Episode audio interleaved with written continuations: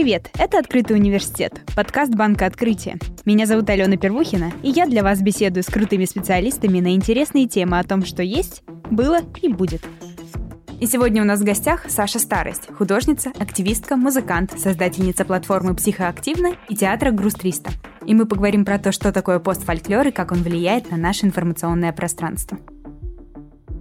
Саша, привет. Привет. Расскажи, пожалуйста, для начала вот самое базовое о терминах. Что такое фольклор? Вообще фольклор переводе с английского языка фолклор — это как бы народная история. Иногда это переводят как народная мудрость. Под этим понимают обычно устное народное творчество, словесное, музыкальное, передающееся там из уст в уста, не имеющее конкретного автора. И очень часто сюда включают разные виды народного творчества, то есть не исключительно из устное, но и там всякие ремесла, разнообразные верования, обряды, все, что связано с языком. И, в принципе, когда говорят о фольклоре, очень часто, ну, такой средний слушатель представляет себе именно это, то есть хороводы, какие-то прыгания через костер. Если говорить про фольклор в широком смысле, то да, действительно, ну, как бы речь идет о неком традиционном устом без авторском творчестве, но на самом деле этим не ограничивается фольклор, потому что есть еще такая штука, как постфольклор. Под постфольклором понимают, собственно, все фольклорные феномены, которые происходят в постиндустриальном мире. На самом деле начало того, что мы называем постфольклором, зарождалось еще на рубеже 19-20 веков, когда вот в индустриальное время очень сильно развивались города, образовывали новые социальные группы очень активно, и у этих социальных групп возникала своя внутренняя мифология. Это вообще очень типично абсолютно для всех социальных групп, которые образуются у нас у всех представителей разных идентичностей, профессий, образов жизни. Есть какие-то свои локальные мемы,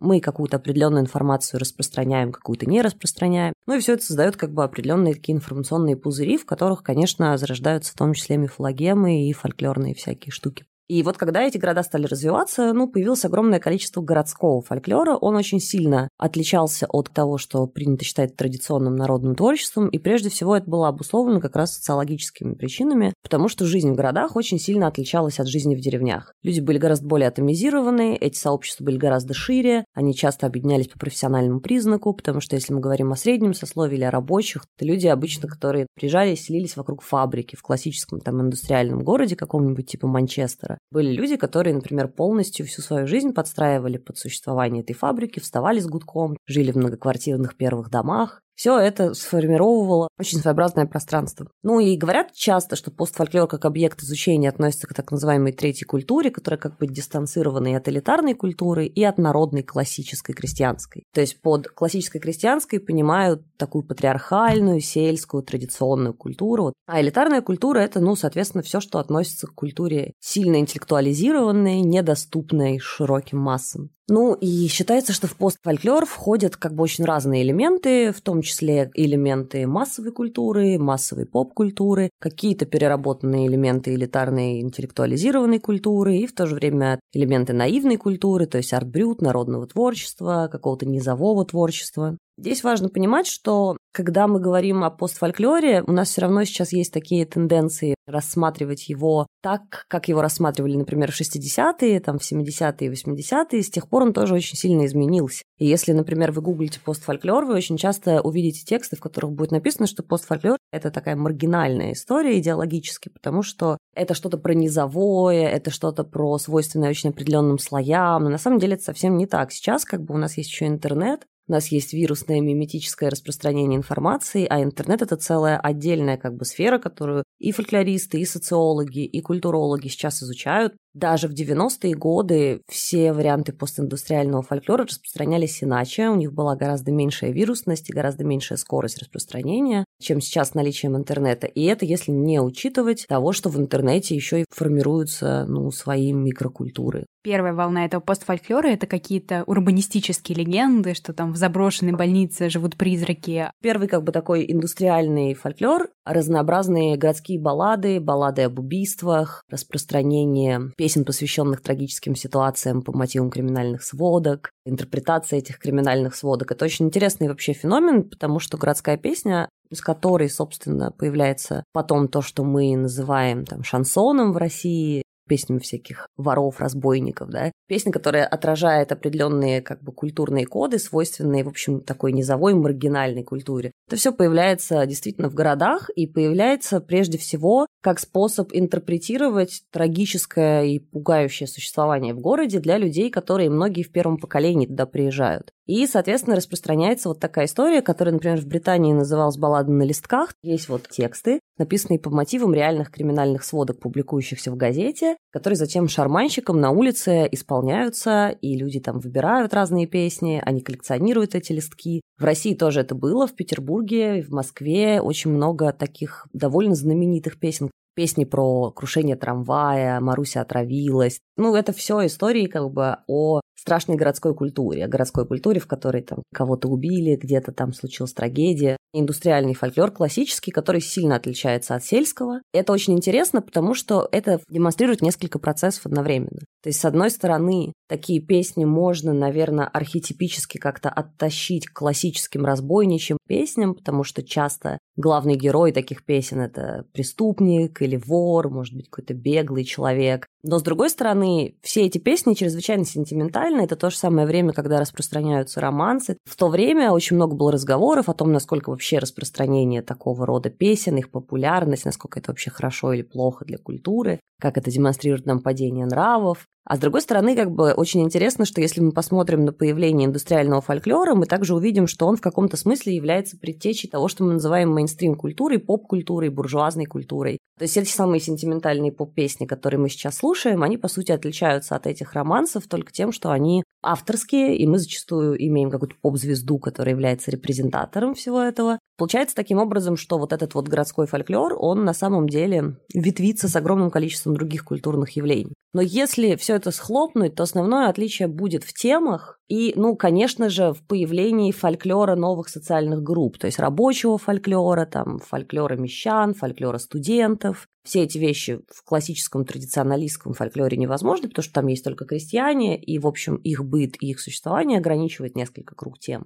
Нужно понимать, что городской фольклор, он такой же обширный, как деревенский, и в нем есть разное. В нем есть и смешной фольклор, это разнообразные анекдоты, мемы, распространяющиеся подпольным образом. Это тоже явление городского фольклора, причем политического городского фольклора. Это могут быть страшные истории о каком-нибудь пальце, найденном в, не знаю, пирожке, который вы купили в новом магазине, открывшемся на углу. И это там истории, которые выражают локальный страх перед вновь прибывшими иностранными какими-нибудь корпорациями, которые там открывают что-то. И вы не знаете, что это за еда. И это также могут быть, да, истории про призрачного автостопщика, погубленных дев, которые бросились, не знаю, в мойку или в фонтанку, и с тех пор их можно увидеть на мосту. Важно понимать, что само по себе присутствие паранормального не обязательно для фольклора. То есть фольклор — это не только про паранормальное. Это просто про безавторское, низовое, вирусное, миметичное, вот про такие штуки. Если я правильно помню из своего непродолжительного обучения в педагогическом, у сказки, у классического фольклора одна из основных функций — это воспитание в детях чувство безопасности, чувство опасности, наоборот, какое-то чувство самозащиты. Не сходи, красная шапочка с тропинки, а то волк тебя съест. И вот в том, что ты сейчас рассказывала, я вижу примерно то же самое. Не садись да, в машину, в карету к незнакомому, не ешь еду в незнакомом месте. Получается, это какая-то тоже преемственность, вот это... Но это вот очень интересная история, потому что вообще, строго говоря, сказку сильно отличают от нарратива фольклорного. Есть такая версия, что сказка — это выродившаяся быличка. Потому что в действительности, когда у нас существует фольклорный нарратив какой-то, предполагается, что эта история передается таким образом, что она принимается за факт или подобие факта, случившегося с кем-то. И когда я пересказываю, ну, какую-то историю про то, что вот там одна девочка шла на рынок, а там то-то, то-то, то-то. Очень часто в таких историях зачинами являются такие фразы, как, например, у моей мамы одна знакомая, а у нее сестра, и вот ее дочка пошла на рынок. Это самый распространенный вообще такой фольклорный заход. С кем-то случилось, кто-то, кто является живым реальным человеком и вроде как существует, но в то же время прямого контакта с ним у тебя нет, и вот он становится таким героем. И здесь важно, что фольклорный нарратив такого характера, он всегда предполагает веру в то, что рассказывается, хотя бы какую-то, хотя бы определенную. Сказка, она такой функции не несет. Есть три разных варианта. Это, например, там есть эпос, есть эпическое сказание. Когда нам рассказывают, как создавалась Земля, космогонические всякие истории, как появились боги, как они боролись там с другими богами, герои, конец света, цикл существования Вселенной, вот это все. Это там описательная эпическая штука, связанная с космогонией, с религией, там, с представлениями о мире и так далее, да. Есть история про маленький короткий фольклорный нарратив, не знаю, история о фейре, гоблинах, о призраках. И здесь очень важна вера в то, что происходит. И здесь важно, что ты действительно живешь внутри этого нарратива и используешь его в том числе для интерпретации действительности. И есть история про сказку, когда мы уже точно знаем, рассказывая эту сказку, что она не имеет отношения к действительности. Поэтому есть такое представление, что возможно, и поскольку в сказках мы действительно видим архетипы, которые встречаются в том числе и в эпосе, которые встречаются в гораздо более серьезных, да, таких крупных формах, там, народного творчества и всякого фольклорного творчества, можно предположить, что сказка – это такая адаптация для некоторых утилитарных целей определенных фольклорных концептов. Есть также истории про какую-нибудь крыжовниковую бабку, которые считаются специфически детскими, они по своему строению выглядят точно так же, как обычный фольклорный нарратив про фей, но взрослые в крыжовниковую бабку не верят, а для детей она должна существовать для того, чтобы они не лазили в чужие огороды. Или, например, там истории про водяную лошадь, которая выходит из воды, дети садятся ей на спину, спина ее бесконечно растягивается, чтобы вместить как можно больше детей. А затем они прилипают к этой спине, она уносит их в реку. Почему? Потому что дети не должны ходить купаться одни. Это две немножко разные штуки, и сказка, и фольклорный короткий нарратив все-таки выполняют разные функции. Но ведь с появлением культуры детства как раз-таки сказки стали упрощаться, делаться более нейтральными, спокойными. Из них ушли все эти ужасы, там, если сравнить сказки братьев Гримм в оригинале и их адаптацию сейчас, это совершенно разные произведения. Но современные дети до сих пор любят все эти страшилки. У меня сестре 14 лет, и она последние 4 года постоянно по ночам в телефоне читает все эти вот переписки страшные, ужастики смотрит, хотя вроде не особо разрешает. Почему до сих пор есть вот эта потребность искать в фольклоре, в постфольклоре, в сказках нечто ужасающее? Во-первых, да, сказки это все-таки, наверное, такой выродившийся эпос, и у него есть там какой-то конкретный функционал. А с другой стороны, ну, вообще-то в фольклоре полно ужасающего. Я просто утверждаю, что фольклор это не только, не исключительно ужасающее. Но мне кажется, что здесь дело вовсе даже не в фольклоре, просто это естественная потребность. Мы как бы живем в страшном мире, который мы рационализируем, в том числе через безопасное проживание страха.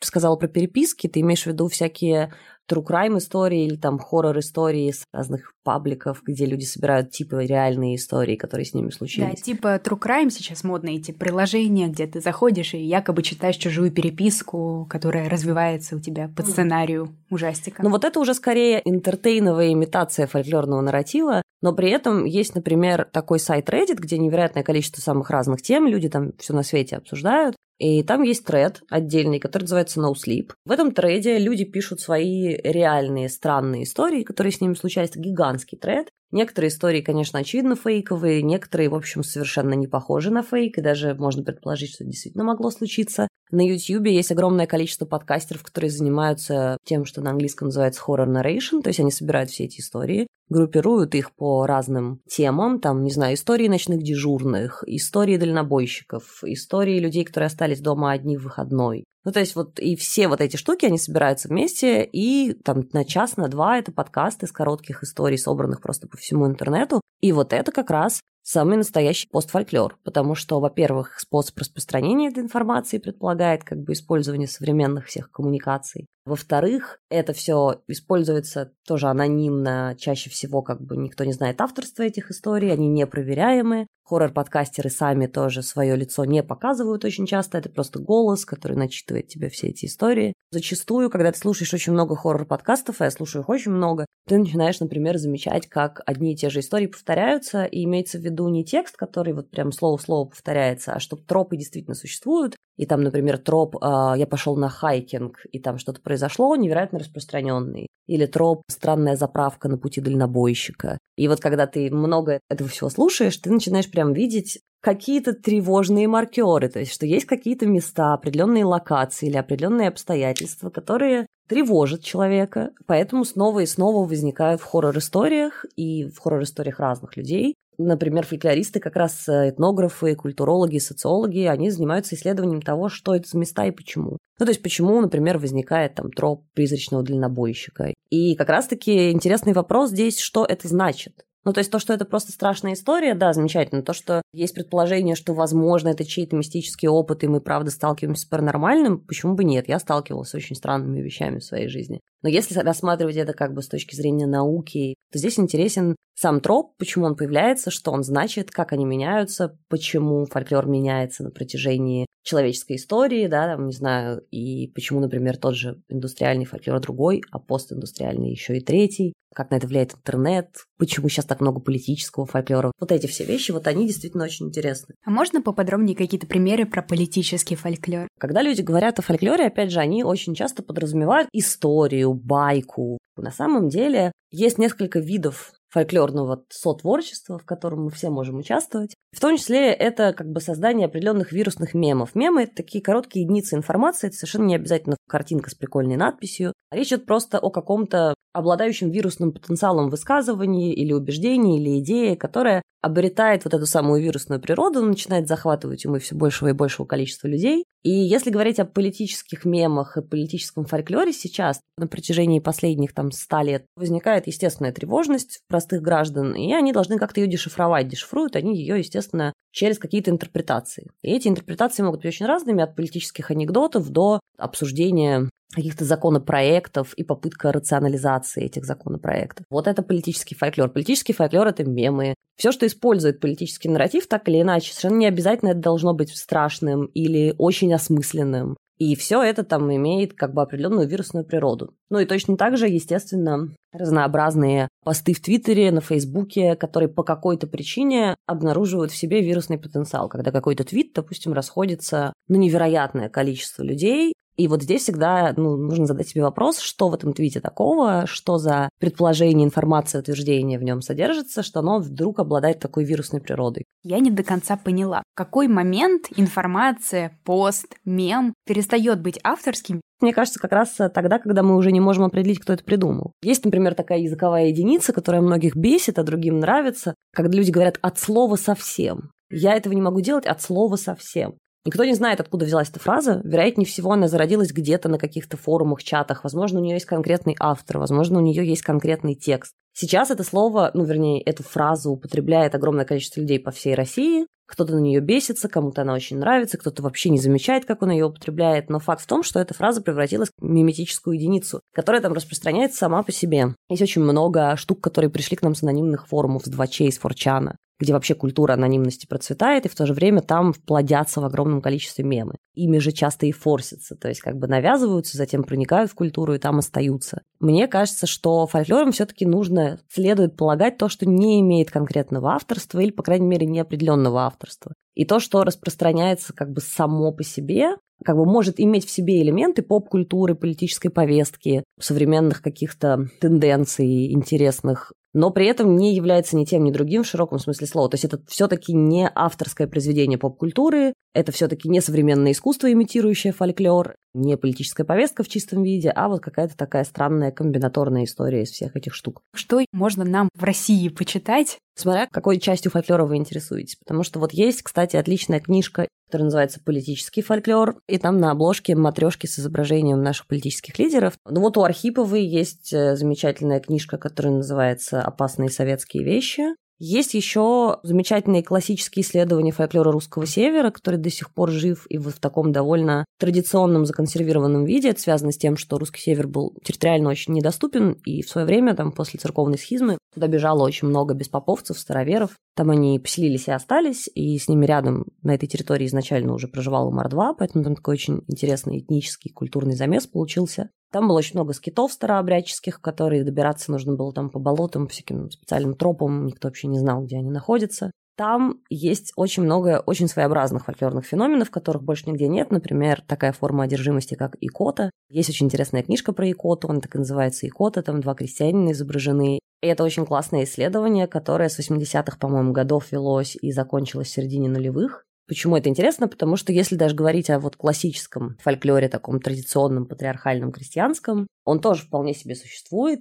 и Россия очень разнообразная страна, есть такие территории, где до сих пор мы можем встретить вполне себе, ну, как бы классические такие фольклорные архетипы. Городские какие-то легенды, страшилки, шансон. Детский фольклор, который собирал Успенский. Как-то он услышал то ли от кого-то из своих внуков, то ли как-то на какой-то встрече, как детский писатель, где он общался с детьми. Ему рассказали пару таких историй, о существовании которых он не подозревал, потому что в его поколении их не рассказывали, он начал их собирать. И собрал на целую огромную толстую книгу, даже определенным образом как-то систематизировал все эти истории. И несмотря на то, что это как бы чисто интертейновая книжка, которая у многих была дома просто для того, чтобы ее читать, и, в общем, как часть детской литературы, на самом деле это такое себе сделанное не профессионалом, но фольклорное исследование. И это единственный такой крупный, насколько мне известно, и массово разошедшийся сборник детского фольклора, именно постсоветского, такого девяностнического. Опять же, детский фольклор – это такая штука, которую тоже не исследовали практически, хотя, в общем, вот опять же, культура детства и своеобразие детского восприятия – это тоже такая вещь интересная и на самом деле отличается от того, как мыслят и как производят эти смыслы взрослые. Про другие формы мы уже проговорили. Про мемы, теории заговора. Да, теории заговора, конечно. Вот все, что связано с моральной паникой.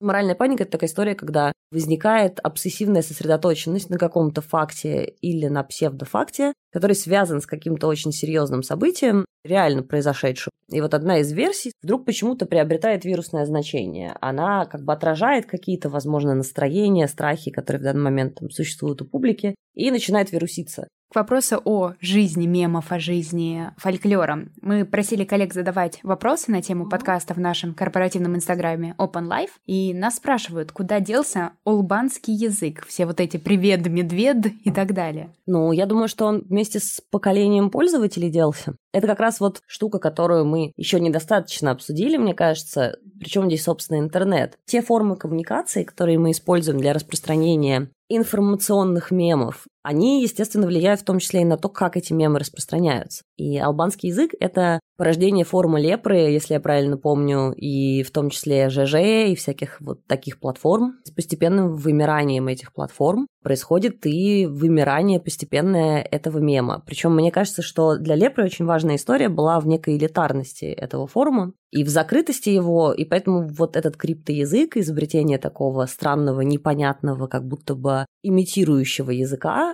тоже имеет отношение к закрытости этой платформы и теряет свое значение, когда эта платформа перестает быть важной и значимой, и когда появляются, ну, типа, другие формы взаимодействия в интернете. Еще я думаю, что это супер интересный вопрос, ну, спросить себя, куда делась анонимность в интернете, например, да, потому что мне вот 32 года, и я помню интернет анонимный, я помню интернет чатов, интернет лепры, интернет двачей, которые сейчас остались последним там, да, бастионом такой относительной анонимности, но это их дедосят, постоянно сносят, всякие штуки с ними происходят. Естественно, поменялась ли наша коммуникация и как бы те мемы и те фольклорные нарративы, которые возникают в современном интернете с уходом анонимности, с исчезновением чатов, конечно, поменялась, естественно. Жизнь каждого мема, она, наверное, непредсказуема относительно, потому что есть как бы какие-то штуки, которые очень долго уже существуют в инфополе, а есть какие-нибудь штуки, которые довольно быстро возникают и также быстро исчезают. Например, вот в 2012-2013 году были очень популярны треки по мотивам забавных странных сюжетов из новостей. Был, например, сюжет, где парень рассказывает, как их затопило и как они перебираются с одного берега на другой с помощью автобуса. Из этого был сделан рэп, он был замиксован, и таких видео было очень много. В русскоязычном пространстве этим занимался Инджойкин, один из, наверное, самых известных таких деятелей.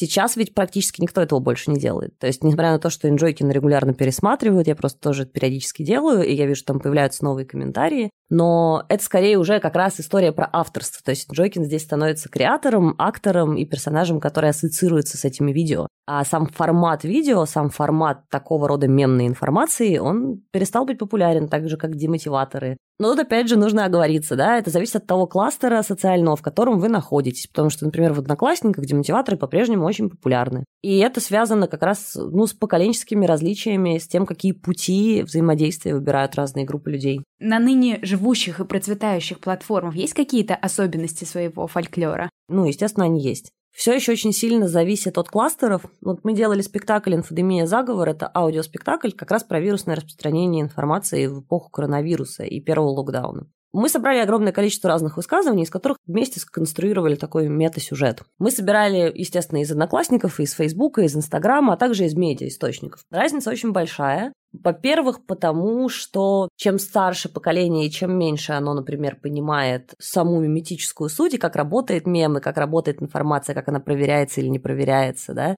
чем меньше у них навыков владения интернетом, не знаю, там, разоблачения фейков, тем, ну, конечно, пропорционально больше будет теорий заговора, пропорционально больше будет откровенно бредовых скриншотов, например, которые выдаются за правду, просто потому что там, ну, люди старшего поколения, они просто, например, не видят фотошоп. И это не потому, что они глупые, а потому что они практически никогда этим не пользуются. Можно, наверное, предположить, что в Фейсбуке может быть больше политической информации, потому что там сидит много блогеров, журналистов, людей, которые пишут на политические темы. Соответственно, там будет распространяться как бы очень характерная информация. В Инстаграме это будет информация третьего порядка, опять же, потому что архитектура платформы такова. И вот это очень тоже важный момент, что интерфейс социальных сетей в определенном смысле конструирует наше общение. И мы можем этого не замечать, но на самом деле человек современный создается в том числе интерфейсом разнообразных социальных сетей, поэтому те социальные сети, которые вы используете ежедневно, формируют ваши поведенческие паттерны вполне впрямую. Такой самый простой пример. Вы заходите на новостной сайт и видите какую-нибудь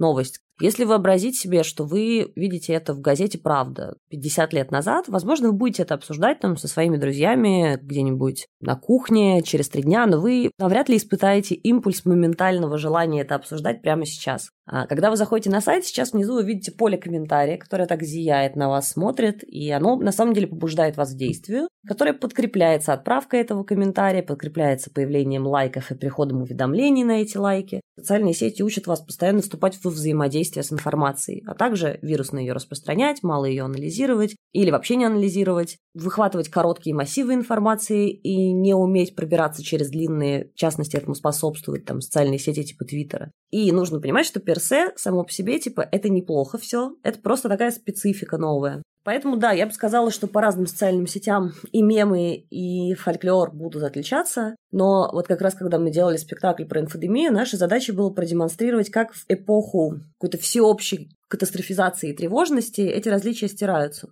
когда всех людей на свете захватил коронавирус, возможность смерти от него, распространение этого вируса и так далее, можно было видеть невероятные и очень странные сдвигания разных пластов информационных, когда ты заходишь на страницу какому-нибудь доктору, и вдруг у него наблюдаешь теоретизирование на тему, не сбежал ли вирус все-таки из пробирки. Казалось бы, да, в обычных условиях подобные теоретизирования – это удел каких-то маргинализованных групп, сайтов, посвященных теории заговора. Злые китайцы там специально сделали вирус, чтобы нас уничтожить. Но когда мы попадаем в по-настоящему катастрофическую ситуацию, которая, правда, похожа на апокалиптическое переживание, потому что мы ничего не знаем про вирус. Мы не понимаем, как он распространяется до конца. Симптомы, которые перечисляют врачи, супер разные. Они настолько вариативные, что непонятно. У одних исчезает нюх, у других нет. У них есть насморк. Как понять, что ты заболел? Как понять, что ты не заболел? Ты можешь болеть без симптомов. Там, да? Ты можешь заболеть и тут же умереть. Все эти вещи, естественно, вводят в панику, и происходит этот интересный очень социологический сдвиг когда носителями маргинальных теорий перестают быть только группы маргинальные, то есть там определенные форумы, которые в социуме считаются там типа специфическими, и какие-то группы людей, которые склонны к распространению маргинальной информации. И вот ты уже видишь, не знаю, борьбу с масками или защиту масок, или веру, что маски – это тоталитарный контроль. А потом ты начинаешь думать, а вдруг это правда так, потому что маски правда все не отменяют и не отменяют. И ты, короче, видишь, как постепенно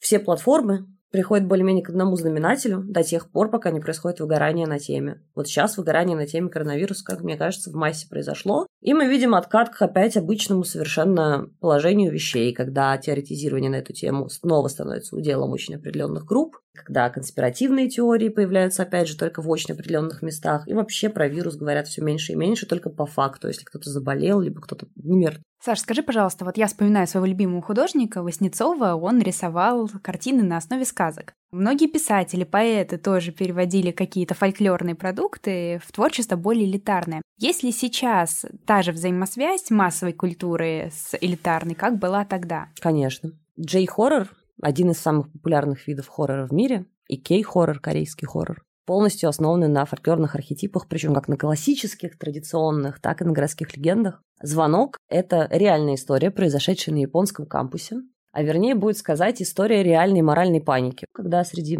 студентов, жителей кампуса стала распространяться вот эта байка о некой убивающей кассете. Байка приобрела невероятный размах, более того, они даже говорили в японских новостях, на самом деле, да, очень большое количество таких фольклорных архетипов попадает в классические произведения искусства, в кинематограф. Собственно, если говорить о других архетипах фольклорных, которые можно увидеть в кей-хорроре, в джей-хорроре, то это Юрио, Кай, вот эти мстительные духи женского пола. Это прям супер классическая история, это уже даже такой традиционный фольклор, уже далеко не урбанистика. Именно в этом и заключается уникальность кей-хоррора и джей-хоррора, потому что они используют локальные архетипы, и в результате, поскольку эти локальные архетипы отражают локальные страхи, локальные чаяния и всякие изменения социальные, и появляется такой уникальный привкус у этих фильмов, и очень сильно эти фильмы отличаются своим настроением, своей атмосферой и тем, как они понимают страшное от европейских хоррор-фильмов, потому что наше сознание, я сейчас имею в виду русских людей тоже, потому что все-таки, да, если сравнивать нас с японцами, у нас европейское сознание, и страхи наши с точки зрения фольклора тоже конструированы как бы на базе такого классического индоевропейского подхода, скажем. У нас совершенно другие страшные архетипы. Ну, то есть у нас тоже, конечно, есть архетип страшной женщины, но он реализуется несколько иначе, чем Йока или Юри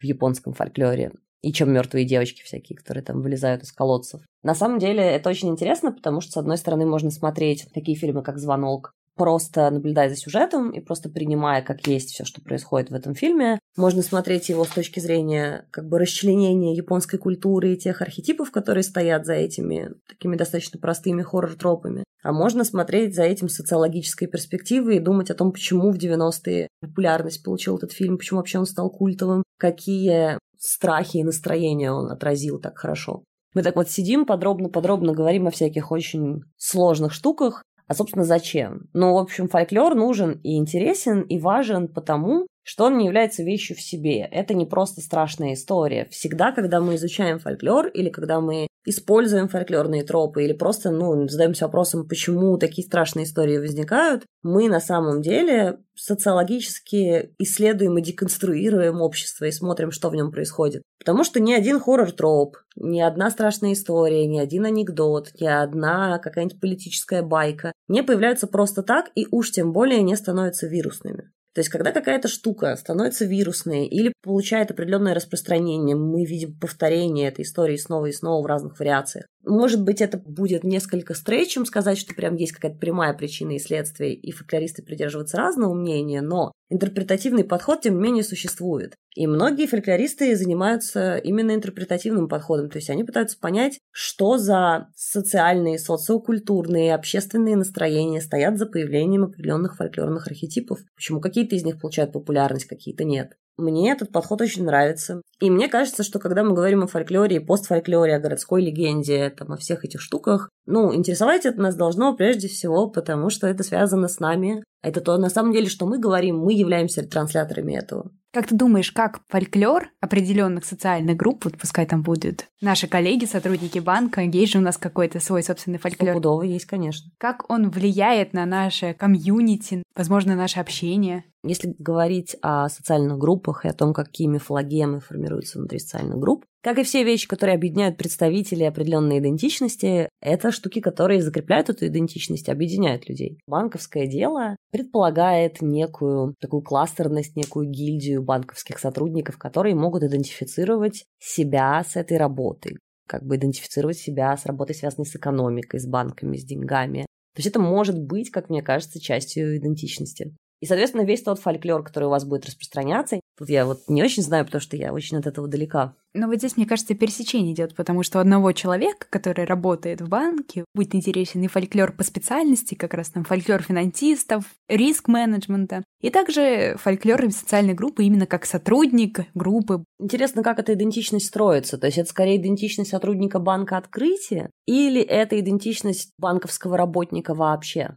И вообще, на самом деле, это очень сложно. Я сейчас стала думать, например, о тех же курьерах и поняла, что окей, хорошо, может быть, мало кто из курьеров планирует всю жизнь себя идентифицировать с этой работой, но я почти уверена, что фольклор курьеров есть. И он как раз связан со спецификой работы, а не с самоидентификацией, с тем, что курьер совершает определенные действия, ездит по разным квартирам, домам. Кстати, это очень благодатная база для фольклорных историй, в частности, страшных. Странные заказы, странные квартиры, непонятные районы, очень большое количество перемещения, как и у дальнобойщиков, соответственно, очень большое количество контактов с разными людьми. И я прям на сто процентов уверена, что курьерский фольклор есть, и, может быть, даже если его погуглить, его можно найти. Поэтому здесь большой вопрос. Можно бесконечно дробить общество на малые группы, и на самом деле, ну, вообще почти в любой группе можно найти какие-то свои специфические характеристики истории, маркеры принадлежности к группе. Как будет развиваться постфольклор в ближайшем будущем, и как будут развиваться исследования на эту тему? Как он будет развиваться? Ну, я думаю, что он будет развиваться. Мы все являемся его носителями, никуда не денется жизнь, никуда не денется непонятное в этой жизни, непроницаемое.